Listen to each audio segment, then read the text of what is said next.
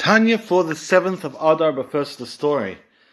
The custom in the city of Jerusalem, and actually many other communities have this custom as well, is that on the seventh of Adar, the people that are involved in the burial association um, fast the day, and the end of the fast is, um, you know, celebrated. It's the the day of the birthday and the passing of Moshe Rabbeinu, of Moses, and so it's celebrated at the end with a with a big feast. And one time in the city of um, of Yerushalayim, they they made a they made a big um, a, a, big fast for those that, that were part of the association. The woman um, cooked a, big stew, and to make a story short, some milk got poured got poured into the stew, and they didn't they realized that, that you know that stew that was going to be their breaking of the fast was going to be um, you know I guess a, a highlight of the of this of the day.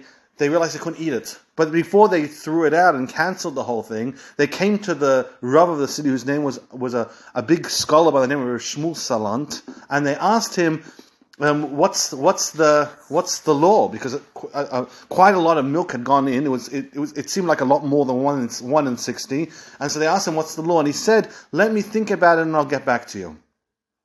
And um, they they they they they couldn't imagine there's any way that it could possibly be uh, good. But he came back later on with a ruling saying that this um, this um, stew is is kosher, and they of course were very hesitant to even eat it. So he said he's going to join in the celebration to eat to. Uh, uh, eating the stew, and he himself ate it. When they saw the rabbi of the of Yerushalayim eating the stew, they all joined in eating the stew as well. But people were always curious, and many years later they discovered the answer to the story. The person whose who whose milk fell into the stew was the was the um, the person that delivered the milk delivered milk around to, to everyone. And the Rav had called Shmuel Salant had called this man and asked the man, "Do you ever dilute your milk in order to make more profit? Do you pour water in?" And with an accusation like that from the Rav, the man admitted to doing it and he, he admitted to putting, you know, a nice touch of, of, of water in to, you know, make it look like there's a lot more milk and be able to, you know, um, make a lot more money. So Rav told him he won't ruin his reputation, he won't tell anyone, so long as he commits from now on to never do that again. But because it already, the, what, that milk itself had been diluted so much, that's how the rabbi was able to get out of that, you know, that big quandary and enable everyone to eat the stew.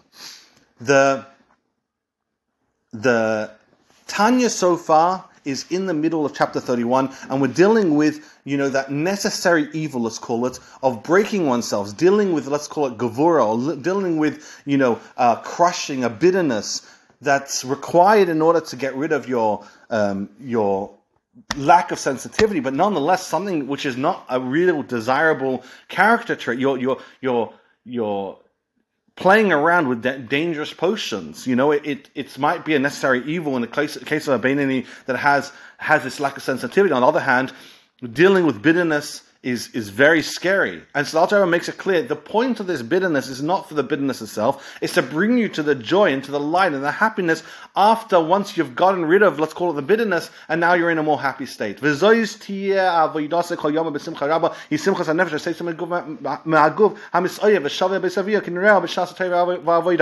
Alter this is a tremendous amount of joy for the person when he realizes that the godly soul trapped underneath the layers of the animalistic soul is being freed and being able to express itself. Azal is called Yom B'Shuva. A person has spent his entire life with Shuva. This Shuva-like experience where a person's godly soul is able to be expressed.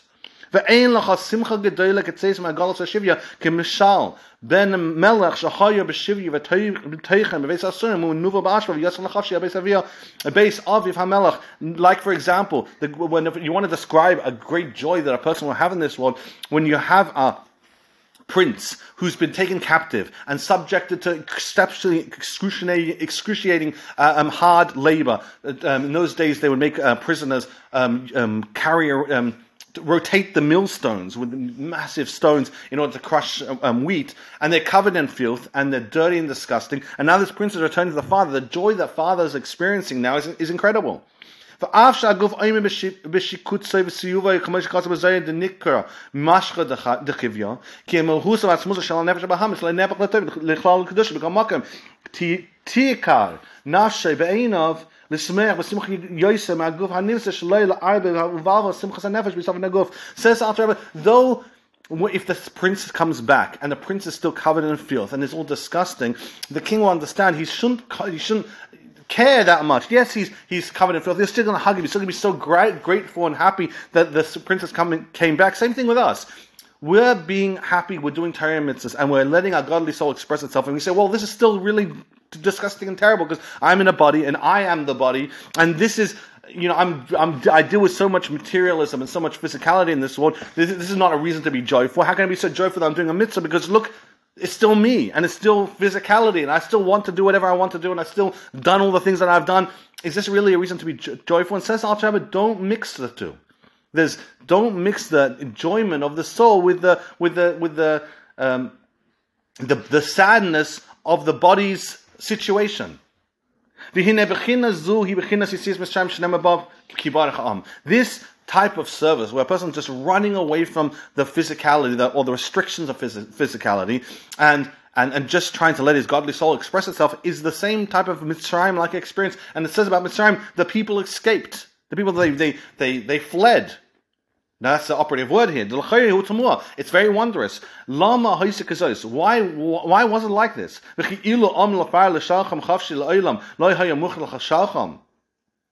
Had Pari not demanded that they be free, wouldn't they have been forced to do so anyway with all the plagues? The situation in the Egyptian um, circles was such that the Jewish people were no longer welcome visitors in the land of Egypt. So why were they running? What was the they they, they had been subjected to ten dreadful plagues. The Egyptians had had had had enough of the Jewish people. They were happy to see them go. Why did the Jewish people have to flee? Why did they have to escape? Why did they have to run away?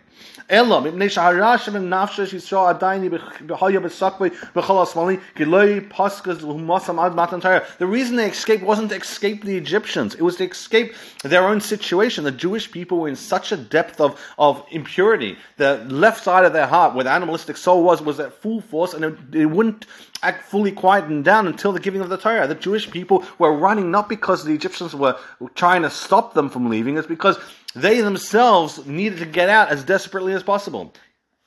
Rak magamasa lechefsam haisa letzeis nashim elikus migalas misitra acha who he has tumas mitzrayim l'davka by yisparach uchdesiv Hashem uzi muzi manusi b'yam sarach v'gayme misgabe manusi v'gayme v'hu manisli Hashem is our escape and the Jewish people appreciated that right now the Egyptian culture the Egyptian society Egypt itself represented evil and they just needed to be to, to escape from it all and so therefore they ran. V'lachein la'asid kishiyav Hashem ruach tuma min haaretz and therefore, in the future, when Hashem removes the, the, the impurity, we, um, we won't have to go out of haste when it comes to with Mashiach. We won't have to run away because Hashem's going to go in front of us. We won't have to deal with this with this um, this type of dynamic like we had to have in Egypt. But in the case of Egypt, in the case of our continual Egypts, every single moment, every single day, when we're trying to run away from this body, just animalistic soul expressing itself completely, and we want to let the godly soul express itself, we have this Egypt like experience where we say, well, I need to just let myself, let my godly soul, the prince, be free from the, let's call it the jail, the imprisonment of the, of the Egypt like situation, which is the, the animalistic soul just controlling the godly soul, not letting it ex- not letting it express itself. Thanks so much for joining the Tanya Tanya Zelen Shashana Bayav Khan Mishal Rana Sam Khatzcha Shara Tachet Lund Niel Kam Nion Fuch Dam Ram Al Kham Shifsi Estaba Charam Sham Soraka Kelem Chai Mish Wachad Very Love to Deliver Listen Len Lemelatan and one else needs to have a wonderful and very successful day. Thanks so much for joining.